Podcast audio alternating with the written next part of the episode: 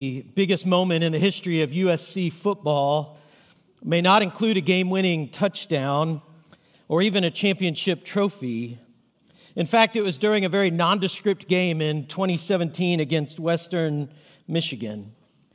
What made for such an incredible moment, it was the first time that Jake Olson would take the field. You see, when Jake was uh, nine years old, cancer forced the removal of his left eye, and he retained very limited sight in his right eye. Now, Jake always loved football, and his favorite team, as you could imagine, was USC. Well, Pete Carroll heard a little bit about Jake's story, and the team got connected uh, with Jake, and they invited him into their program. He would attend practices and games and became a real inspiration to the football team. But then for Jake, the cancer would return. After overcoming cancer eight times, the ninth would prove too much, and Jake would undergo surgery to remove his right eye as well. But Jake's courage and optimism in the face of blindness has always been extraordinary. He would go on to play on his middle school and his high school football team. Upon graduation from high school with honors, he earned a scholarship to his favorite school to USC, where he would try out and make the football team that had supported him so many years earlier. Then his day finally came to get into the game. Why don't you take a look?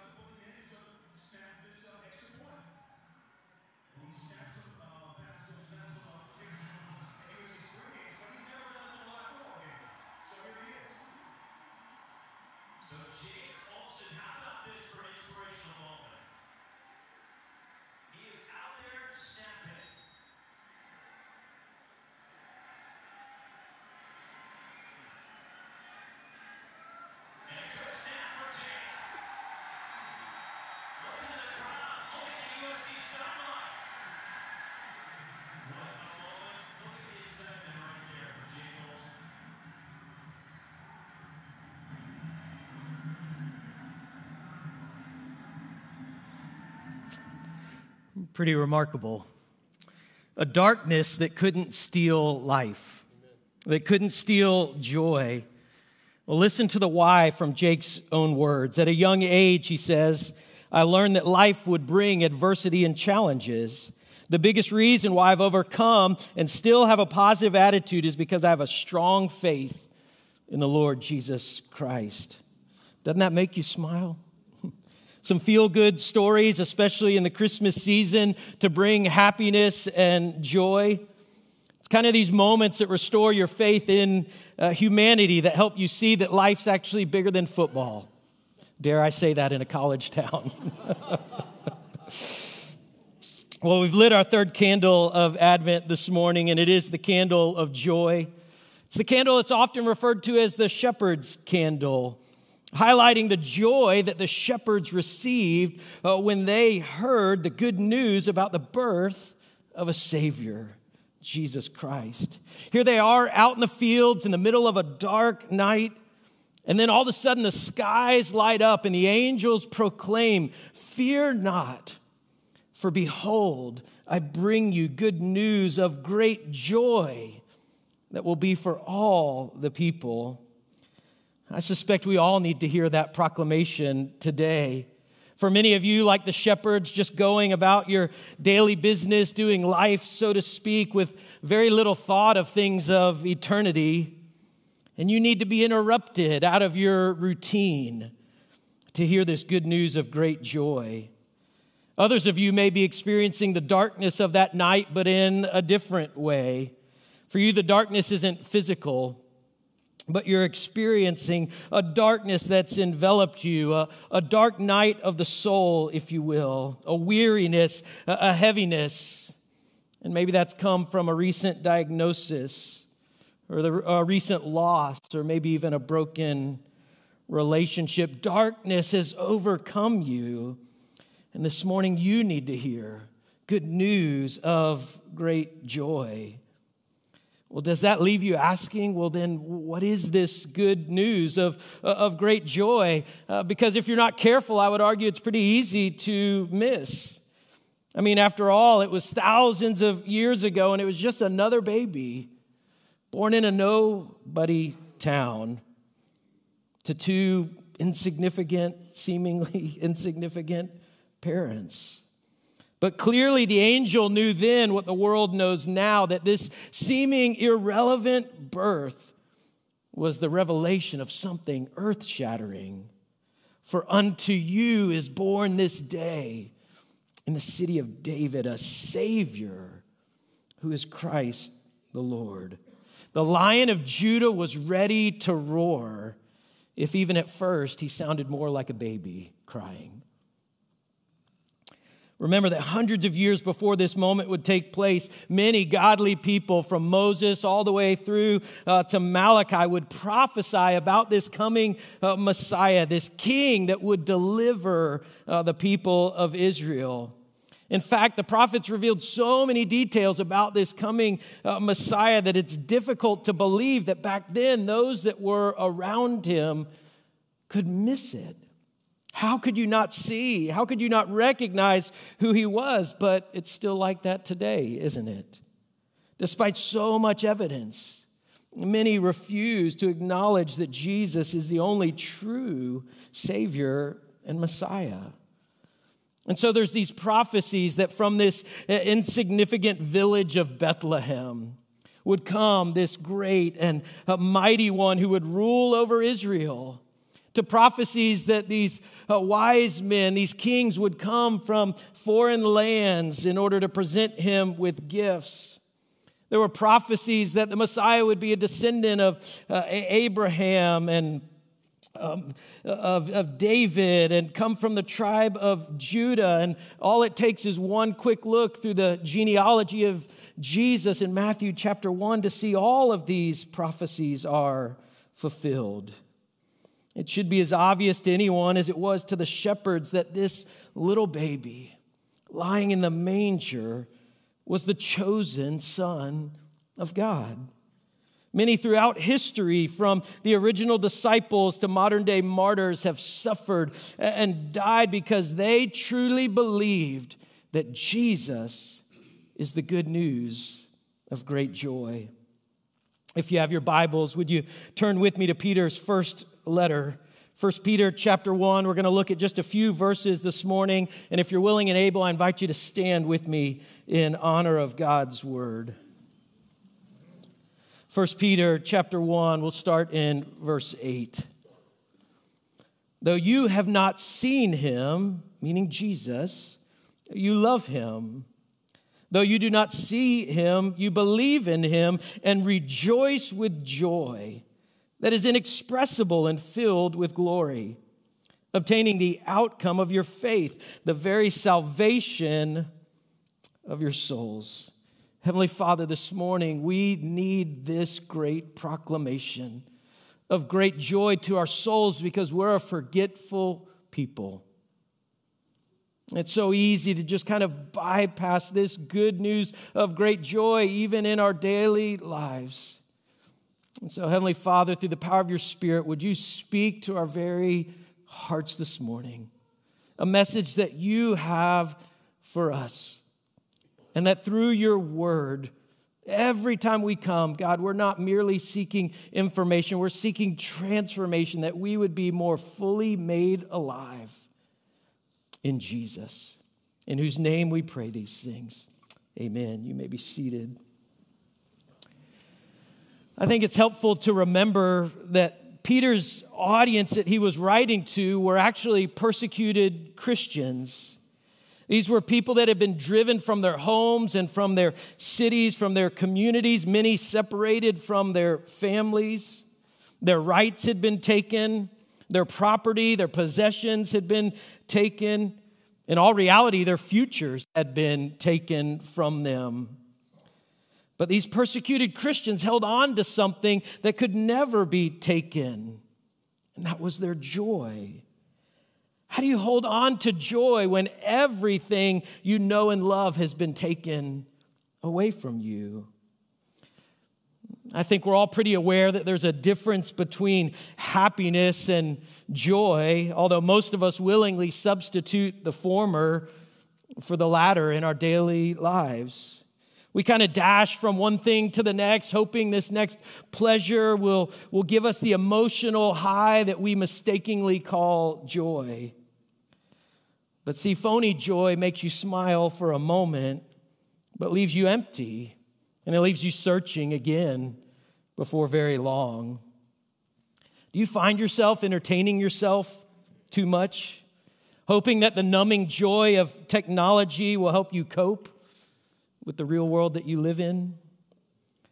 Do you spend more money than you should, chasing the temporary high that purchasing and, and possessions brings to you? Do you taste joy through your stomach? craving the short shelf life of, of the mental or the physical buzz that, that food or, or drink may bring to you. Maybe you work too much, hoping that achievement in your career will somehow make you feel good about yourself and your life.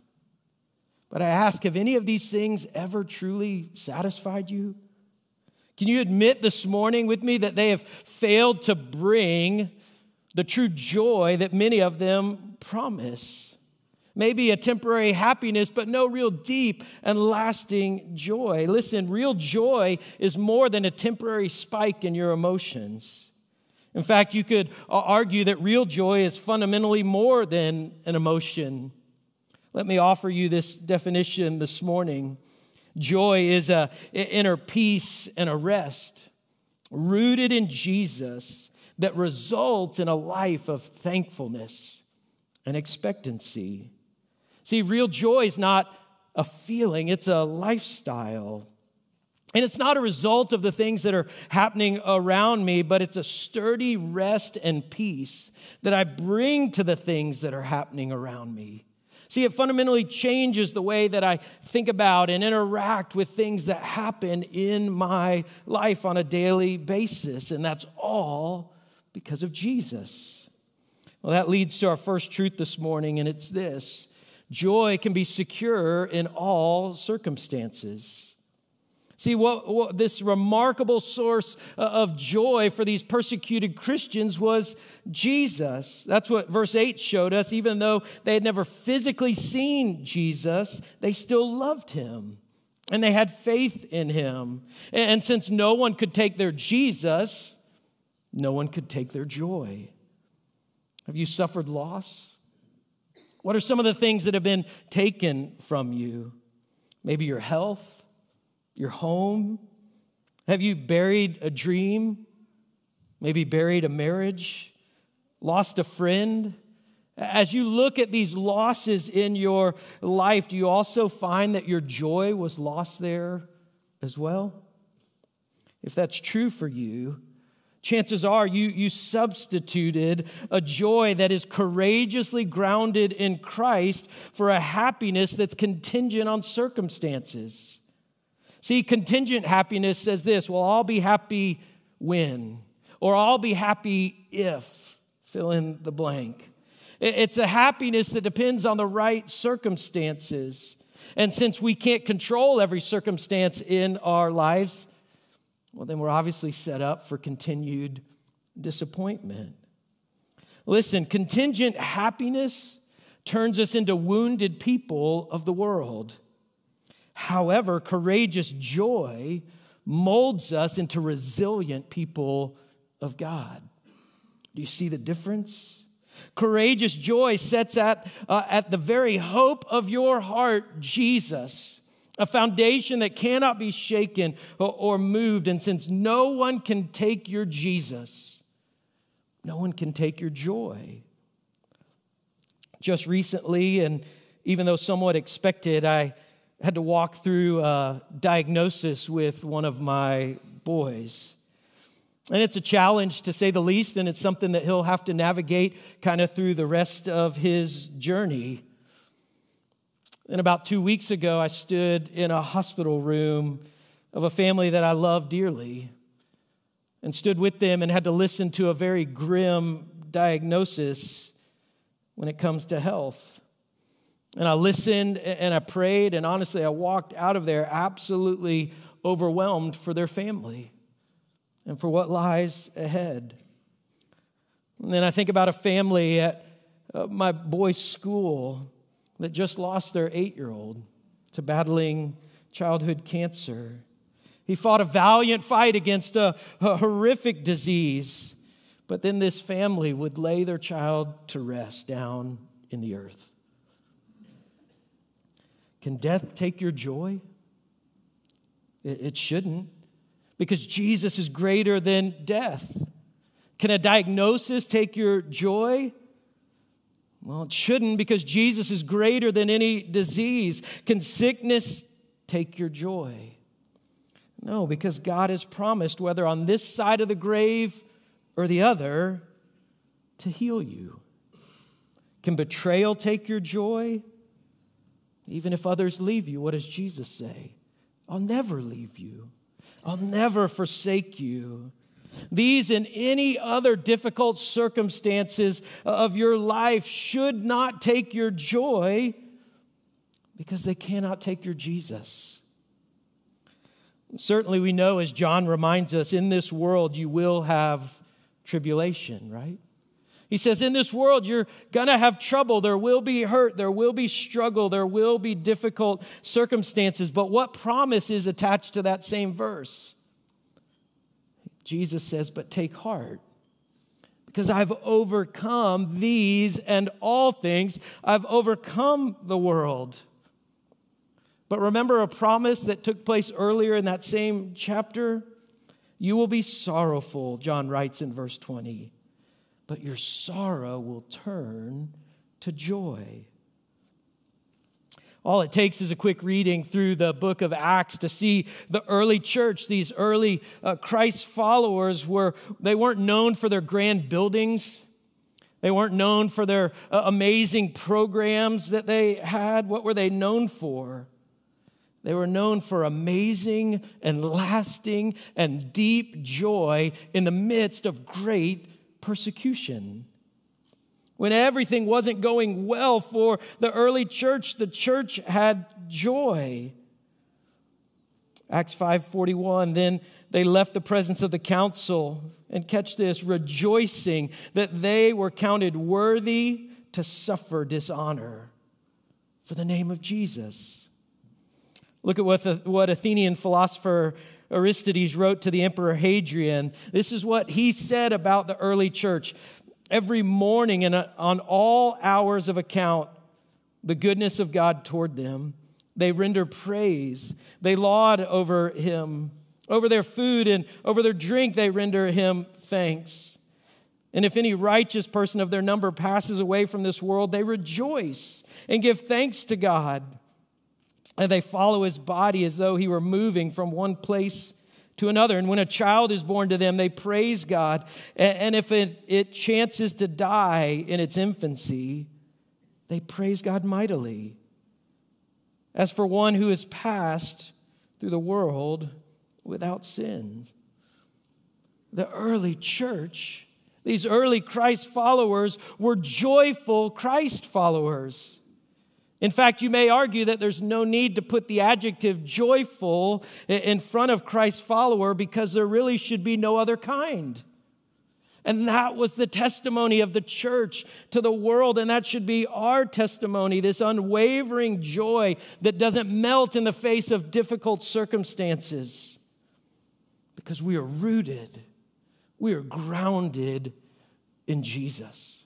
And even if the world would strip everything away from us, they cannot, the world cannot take our Jesus. The second thing we see this morning is that joy can be shared because Jesus has come. When Jesus was born, it broke nearly a 400 year silence, which God's people had not heard from him. They knew the prophecies that we talked about earlier. They still were holding on to their faith, believing these things would come to pass. They had been waiting for this promised Messiah who would deliver them from their enemies. And then all of a sudden, the skies break open and the announcement is made. All of a sudden, these shepherds receive uh, the good news. And so we learn from the shepherds that joy must be shared. They're really the first evangelists, if you will. They hear good news, good news that have been brought to them, and they cannot keep it to themselves. They've got to go from there, from the fields, proclaiming Jesus has come. The long awaited Messiah, He is here. We've got to share this joy. We learn something from the shepherds that joy should so overflow our lives that we can't help but share it. It just kind of oozes out in all that we say and all that we do. Tim was, well, let me back up a second. Uh, Christ followers have discovered this secret when it comes to joy that you gain more joy by sharing joy. Haven't you discovered that to be true? You, you seek to be a blessing to others to share others the hope uh, or to give uh, them hope, and all of a sudden you feel like, I think I'm a little bit more on the receiving end here. That's been my experience on every mission trip I've been in, no matter what country or community I've been in. And then it's kind of contagious, right? The more you share joy, the more you actually want to share joy. I love how Bob Goff says it when joy is a habit, loving people is a reflex. You see, the two go hand in hand, don't they? When you've been given such great joy, loving people comes naturally.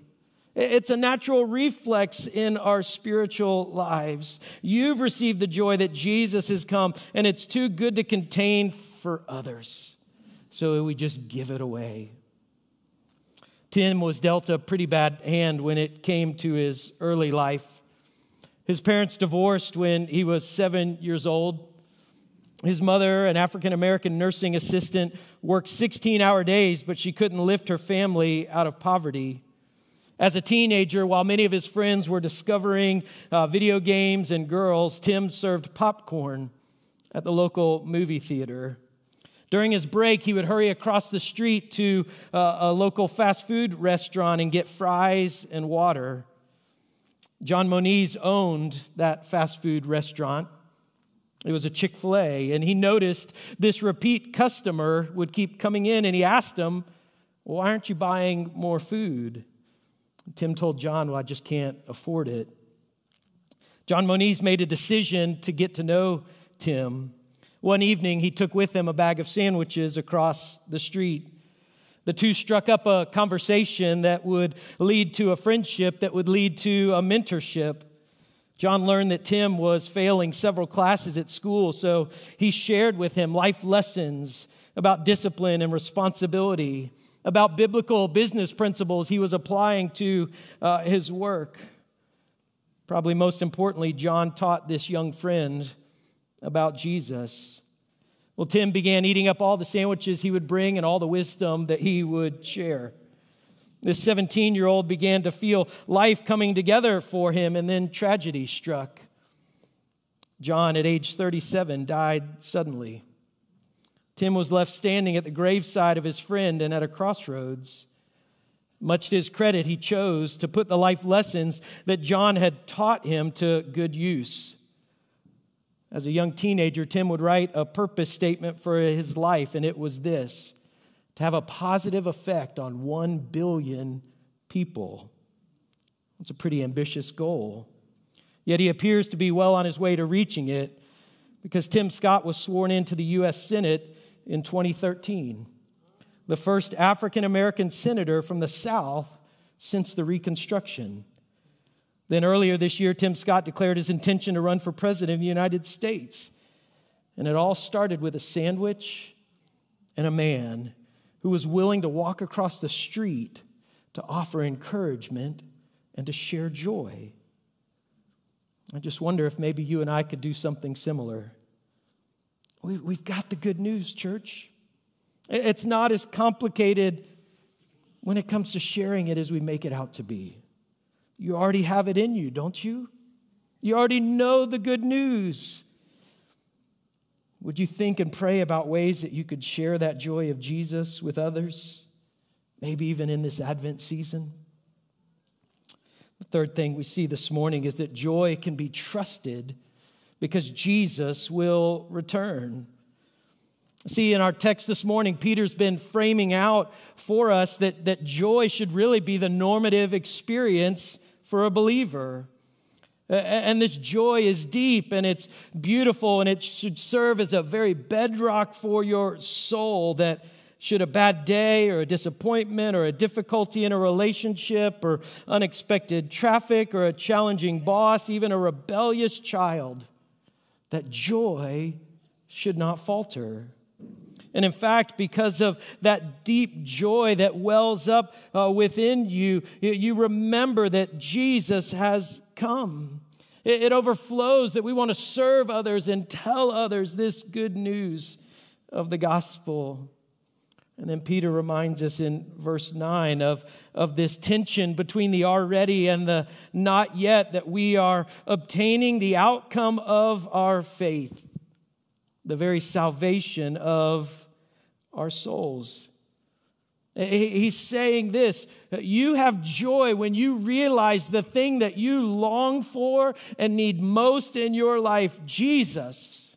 Well, He's come, He's here. He's available. You can have him, but also he's coming again. Oh, see, we live in between Advents. See, in his first advent, Christ came in the weakness of infancy to become the suffering servant of those who were hopelessly lost.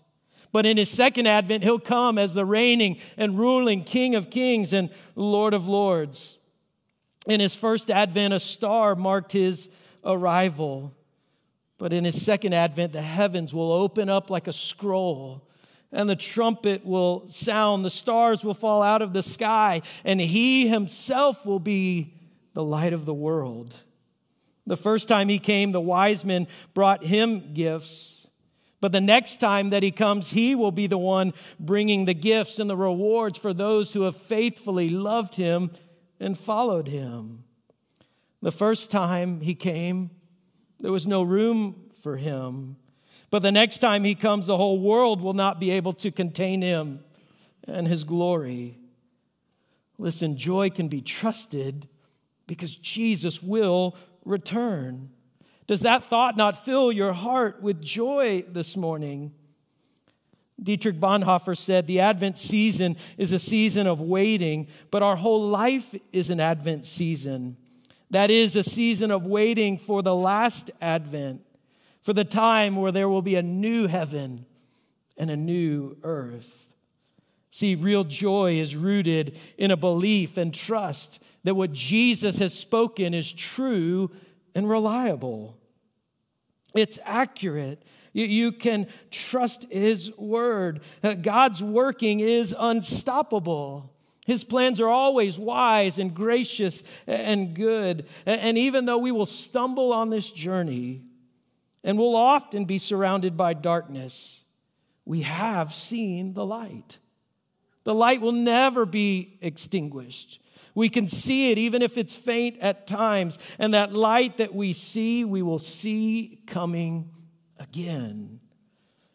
So set your heart this morning on Paul's words in Second Corinthians, where he writes, So we do not lose heart. Though our outer self is wasting away, our inner self is being renewed day by day. For this light and momentary affliction is preparing for us an eternal weight of glory beyond all comparison as we look not to the things that are seen, but to the things that are unseen.